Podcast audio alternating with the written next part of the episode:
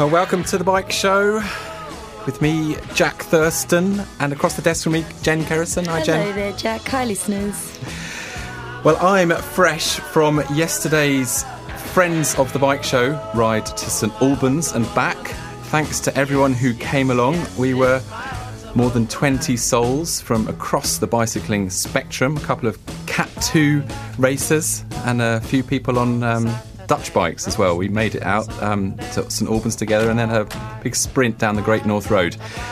And it really was an autumn almanac out there. Some lovely colours in the trees and a real wintry chill in the air. Fortunately, it stayed completely dry. There's something really nice about cycling in the winter when you're staying nice and warm and uh, wrapped up, isn't it, Jen? Yeah, it's lovely. It looked like it was a beautiful day for you guys yesterday. I was very jealous. And thanks very much to Patrick Field for leading the ride. The route that we took from Stoke Newington to St Albans is one of the routes featured in the new Time Out Cycling in London guidebook, and Patrick has written the ride section of that book. And there are a couple of other, uh, a couple of dozen other rides to choose from, um, as well as that one. And the book is just seven pounds at the minute on Amazon, so it's a real steal. We'll be doing another ride in the new year sometime. And hopefully you'll be joining us, Jen. You'll be well enough by then. I hope so. Yeah, I have been back on the bike once or twice, but uh, not for nearly as far as you guys went yesterday. Well, that's good to hear that you're on the re- road to recovery. If you live here in the UK, you'll have noticed that last Saturday night was Guy Fawkes night, the night of the year when people in this country like to fill the skies with fireworks, light great big bonfires, eat toffee apples, and drink mulled wine. I don't think there's much wrong with toffee apples and mulled wine, in moderation, of course, but it may come as a bit of a surprise to you, as it did to me, to know that Guy Fawkes Night is one of the biggest nights of the year for air pollution. And more than this, that air pollution is the public health emergency that nobody seems to be talking about. Well, very few people.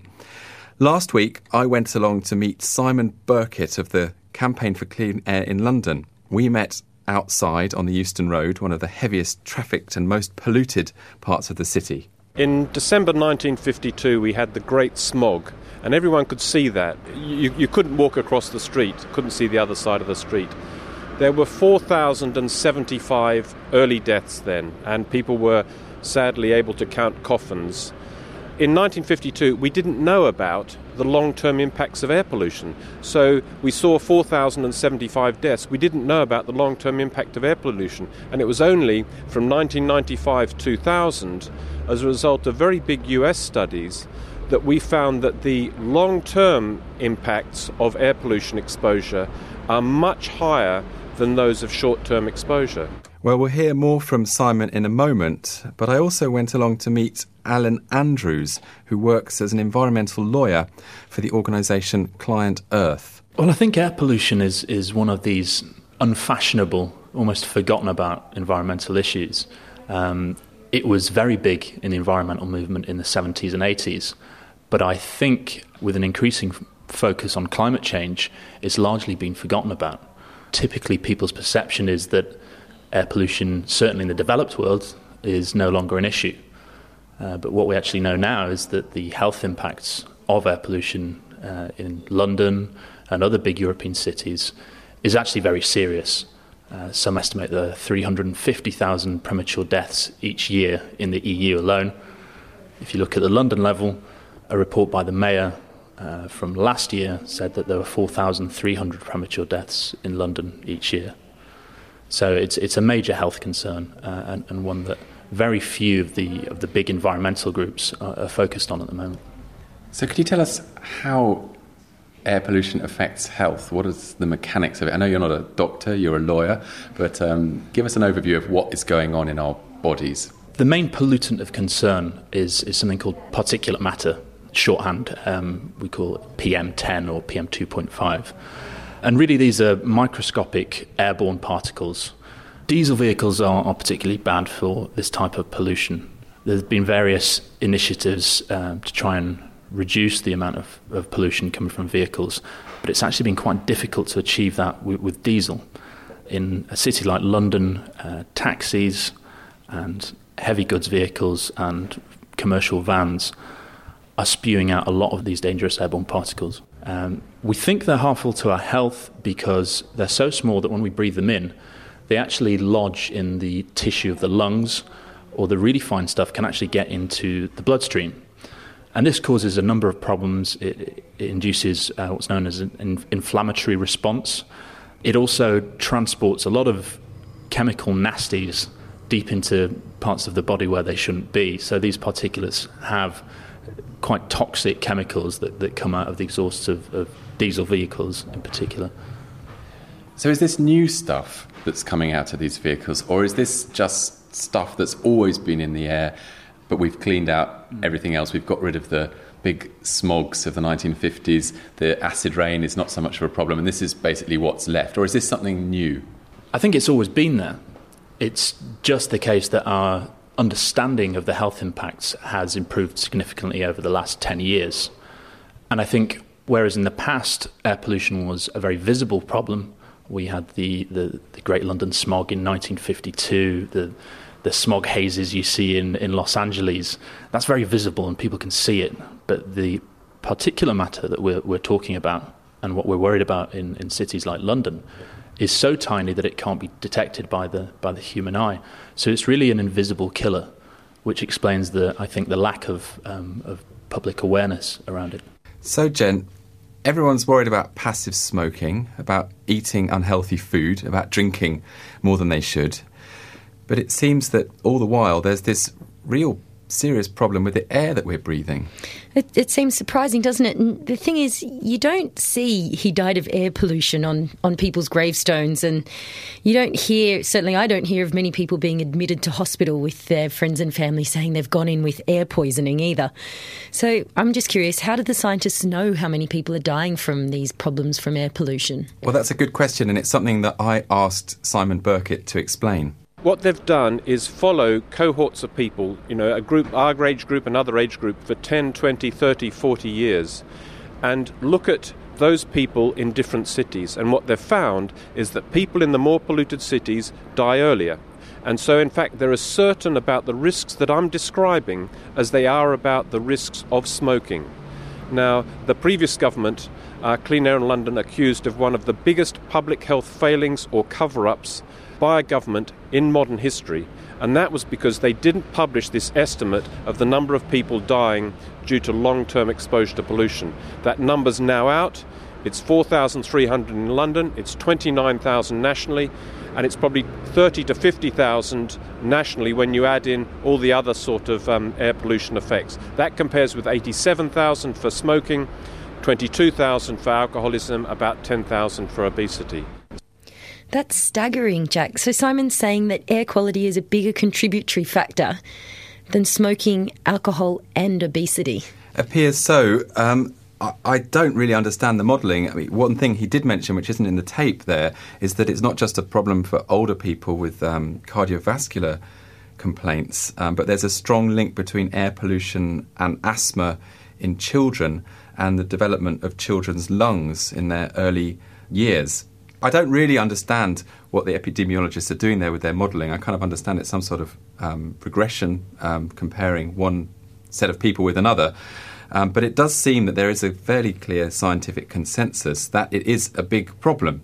And this being the bike show, what I'm especially concerned about is how cyclists are being affected, um, with the source of most of the harmful pollution um, in the air being motor vehicles, in particular those with diesel engines.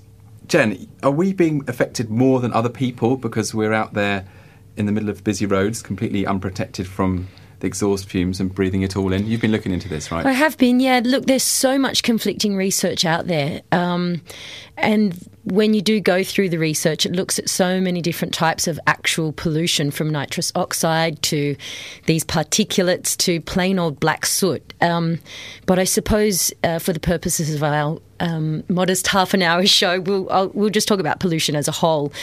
There was a study led by uh, Professor Jonathan Grigg that was published just last month, actually, and it was conducted at Queen Mary University of London, so right in the heart of East London. And it compared the lungs of five cyclists and five pedestrians, all aged between 18 and 40 and found that those that cycled had more pollution in their lungs that those, than those that walked. Right. So, so uh, you know, a really recent study that is quite alarming. Um, Yeah. Right in the centre of London in zones one and two. Did they have to kill them to get their lungs? I don't think they did. They didn't say anything about the ethics in the uh, in the article I read, though. So perhaps don't ask, don't tell with that one. Um, the researchers of this project, though, suggested that there are several reasons for these results, and basically, cyclists have what's called a higher minute ventilation, which basically means that we breathe in and out a lot more often and a lot more heavily than a Yeah. pedestrian would. So we're getting more of everything into our lungs, I suppose, the, the bad and the good, um, I guess you might say. Um, the researchers also suggest that cyclists may be at a higher risk than pedestrians because we're right in the traffic, so we're sitting behind the cars. We're sucking on that exhaust pipe. We literally are. You know when you pull up behind a double decker bus and it is feeling. and it's warming your face and, and you just seem to not be able to get away from it. So there's a, there's another reason there. Um, the good thing though with this research is that Mr. Grigg and his team have been commissioned to complete a much larger study looking at the health risks of cycling in large traffic heavy cities like London. So this won't be concluded for some time. But while there's lots of conflicting research out there, there, there isn't a great a mass of research. So it's good that there's something that's London specific that's being commissioned. Um, I also found a study that was in complete contrast to this London study, which was fascinating, and it was done by the University of Utrecht uh, in the Netherlands, and they found that. On average, the health benefits of cycling were substantially larger than the risks relative to driving. This was not pedestrians. The study was looking at both pollution and accidents, but in fact, they found this to be the case for both categories. So, uh, much safer um, when you're in the Netherlands. Um, other studies I came across suggested that the increase in pollution in cyclist lungs was apparent, but that after six hours, their lungs and bloodstream were back to the levels of motorists, pedestrians, and those that used public transport. So, you what you kind It will have come and gone, and they'll have got the health benefits of a bit of a workout. And then, well, yeah. indeed, yeah. Um, but it, really, it's hard to get one solid answer. Nearly all the studies that looked at the environmental and social factors of cycling absolutely sung of the immense benefits of having a population denser with cycle traffic and with a reduction in car traffic, which I think is, you know, no surprise, but it's good to read it there in, in the evidence. But it is interesting that it's something that we don't really think about when we think about HGVs running people over. We don't think about air pollution. No, absolutely. Um, there were an unsurprising, um, sorry, there were general consensus from academics and punters alike um, that the reduction in motor vehicle traffic in urban cities would have an o- overwhelming positive impact on environment. But also, most people that I spoke to over the weekend, I, I you know, I, I serve, inform, informally surveyed some cyclists. You chatted to your mates, didn't you? Jane? I did. Well, confess. they're- all of my mates are cyclists, so that's a cycling survey as far as I'm concerned. but basically, um, you know, most people cited the dangers of cycling in London as being bendy buses and lorries. Yeah. And when put to them this idea of pollution, you know, most hadn't thought of it, and most then, once once thinking about it, wholeheartedly agreed that pollution's a massive problem. Well, it must be the case that some cyclists are thinking about it because you do occasionally see cyclists riding around with masks on. You used to see a few more of them, I think, in the 1990s. I even tried one once Oh, um, out of you? curiosity. But you've been looking into the health benefits, if there are any, um, of riding with a mask. What did you find out? Well, absolutely. I thought, well, we're living in the most polluted city in Europe and we won't stop riding. So, you know, possibly one of our only options at the moment is a gas mask. So I had a look at the market for anti pollution cycling masks and they really are a dime a dozen.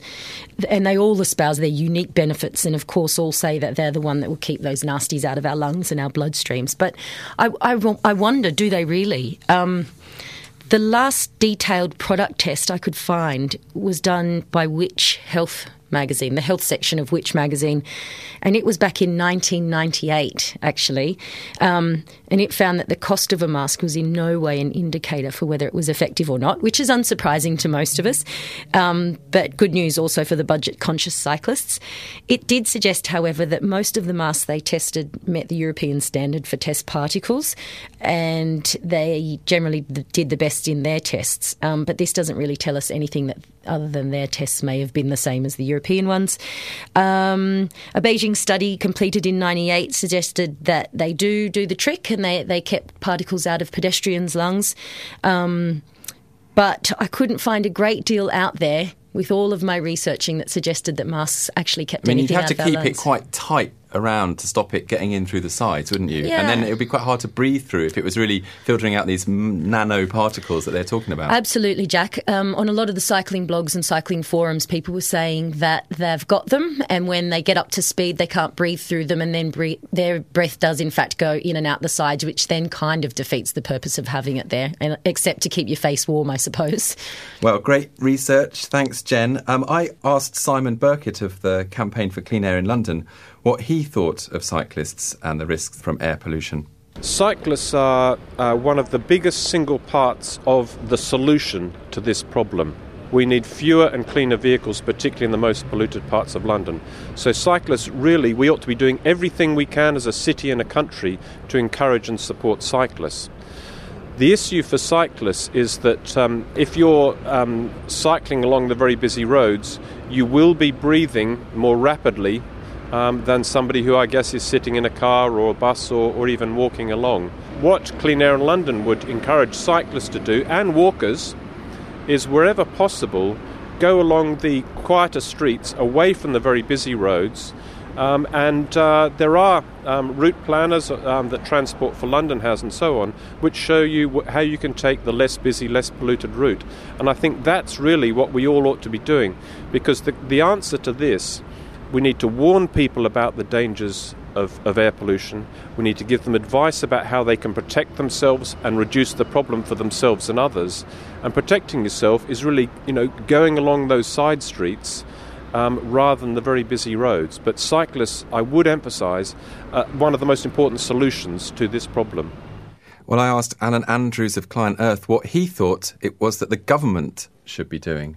It needs to focus on the biggest polluters to get the biggest bang for its buck in terms of investment. So it needs to be looking at the bus fleets, um, vans, HGVs, uh, taxis, uh, and applying pollution retrofit you know, abatement equipment to reduce pollution from those vehicles. We really need to speed up electrification. At, at the moment, the, f- the focus is largely on driving electrification of private cars. But really, as a proportion of, of pollution, private cars aren't as big a problem uh, as, as some of the other vehicles we've talked about. So I think it would be better to invest what money we do have on driving electrification of, of buses and vans rather than on private cars. I mean, the, the problem is the person who, who would normally buy a, an electric car probably already drives quite a modern, clean vehicle anyway. So you're, not getting that much of a, an air pollution benefit from, from getting them to switch to an electric car. It'd be much better to focus on, on the big public vehicle fleets, which are the, the biggest polluters. So let's turn to London. London seems to have the worst problem in the UK, is that right? Certainly, London, as, as the biggest city in the UK, has the worst air pollution in, in the UK. And is the mayor doing anything about it? The mayor um, published his air quality strategy last year. Um, and it's, it's a curate's egg in, in some ways. There, there are some good measures in there. We have the, the, the next phase of the low emission zone coming into force in January 2012.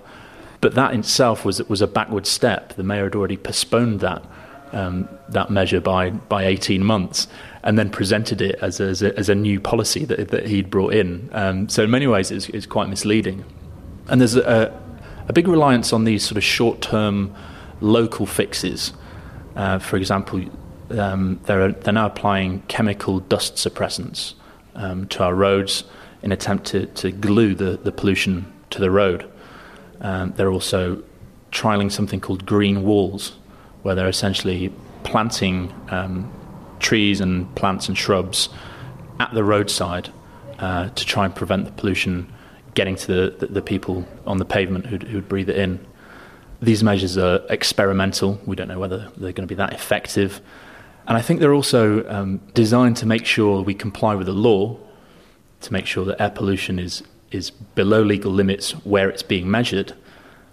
But that's quite a cynical approach, I think. We need to be looking at measures which reduce overall exposure to harmful air pollution. Well, back in 1999, the UK government signed up to some Europe wide targets on reducing air pollution. But in London, these have been missed every year since they came into force in 2005. Simon Birkett of the Campaign for Clean Air in London thinks that both the national government and the local government are not being serious about meeting these standards. These standards have been in legislation since 1999, okay? Um, they were put in place, they were agreed by all the member states in Europe and put in UK law. They had to be achieved for the dangerous particles, the soots, and the dusts by 2005. For the gases, those had to be complied with by January 2010. In a busy road uh, like Euston Road here near King's Cross, we're probably breaching that legal standard for nitrogen dioxide, the gas component, by a factor of two, maybe even three, over twice, three times perhaps, World Health Organization guideline levels and legal limits. And those standards, yes, they're in EU law, but they're also in UK law. This is not something that is just um, uh, Brussels sort of imposing something ridiculous on us. These were put in place to protect public health well over 10 years ago. But the government recently, last month, said it couldn't comply, or frankly, probably wouldn't comply until 2025 in London. 40 out of 43 zones around the UK are breaching this standard. Um, 17 won't comply by 2015, uh, and London, they, they say, won't comply until 2025. That is an absolute scandal. There is no other public health measure which is being breached by this huge margin. So, what's going to happen if the government fails to meet these standards, Jack? Well, there are some pretty hefty fines from Brussels, and according to Simon Birkett, our Mayor Boris Johnson is rather more concerned about avoiding the fines than about reducing the pollution and uh, helping improve public health. We need to target the most polluting vehicles and keep them out of the most polluted parts of London. The Mayor's approach of this uh, low emission zone uh, at the M25, um, cranking up uh, in January next year. It's important, but just to put that in context, Berlin has a scheme which has been in place for nearly two years, which is at least two steps tighter than the scheme that the mayor and the government will have in place in London from January next year. Now, that is totally unacceptable. We really need to be much more ambitious, like the Germans who've got these schemes in something like 40 cities. So, you'd like to see some of these lorries that we're seeing going past taken off the roads and, and being told you cannot come into London? You don't need to take vehicles off the road. You can actually fit abatement devices to them. I mean, let me give you an example with the buses.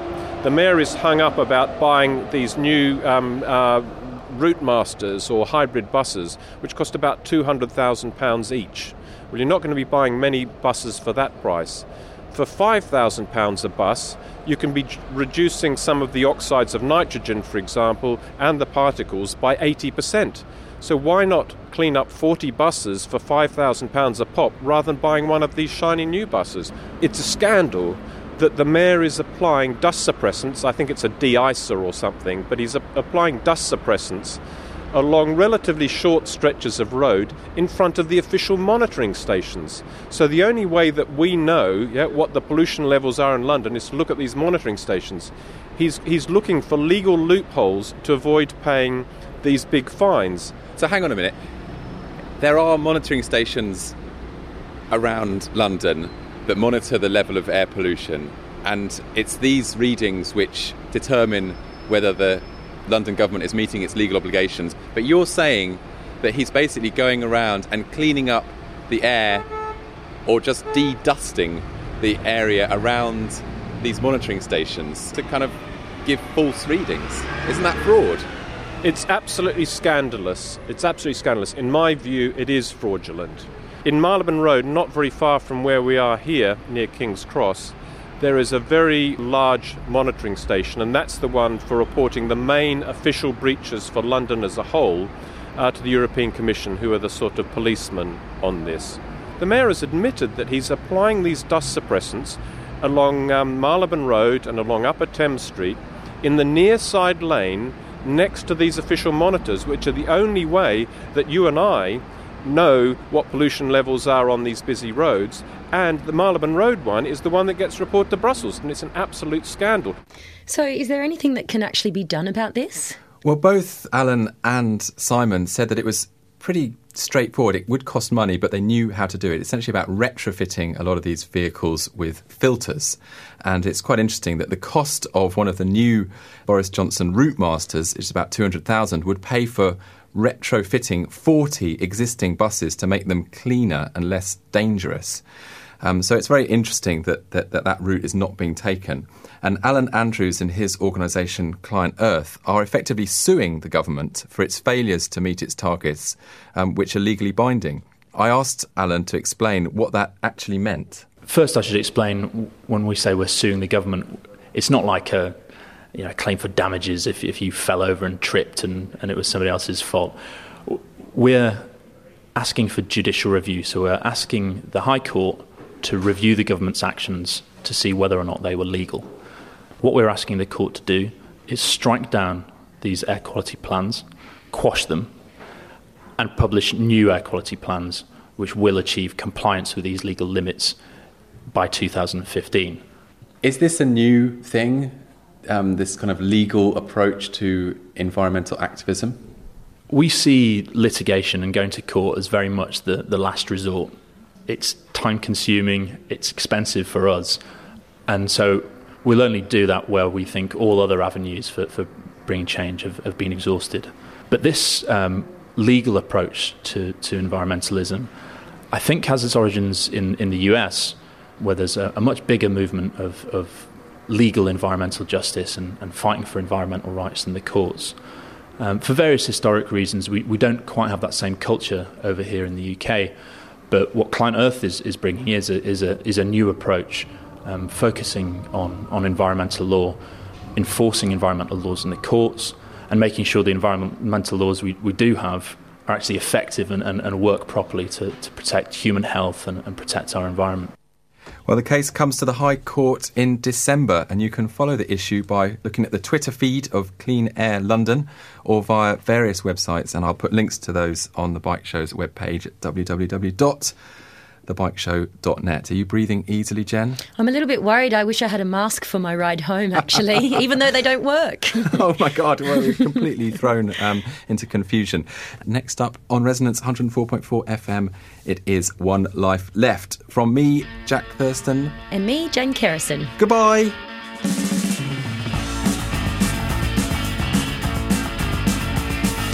London traffic, still in confusion. London traffic, blocking the streets.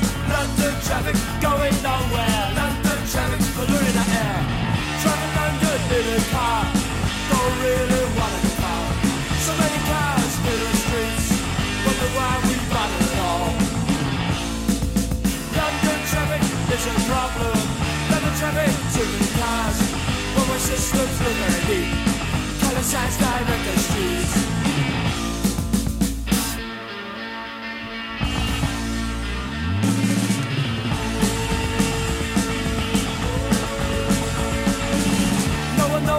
Answer. No one seems to care. Take a look at our city. Take the traffic elsewhere. Leave the city, bring our traffic. Give the place a chance to survive. Turn the field, cover London. Give a chance to breathe again. London traffic, in confusion. London traffic, blocking the streets. London traffic, going nowhere. London traffic, polluting our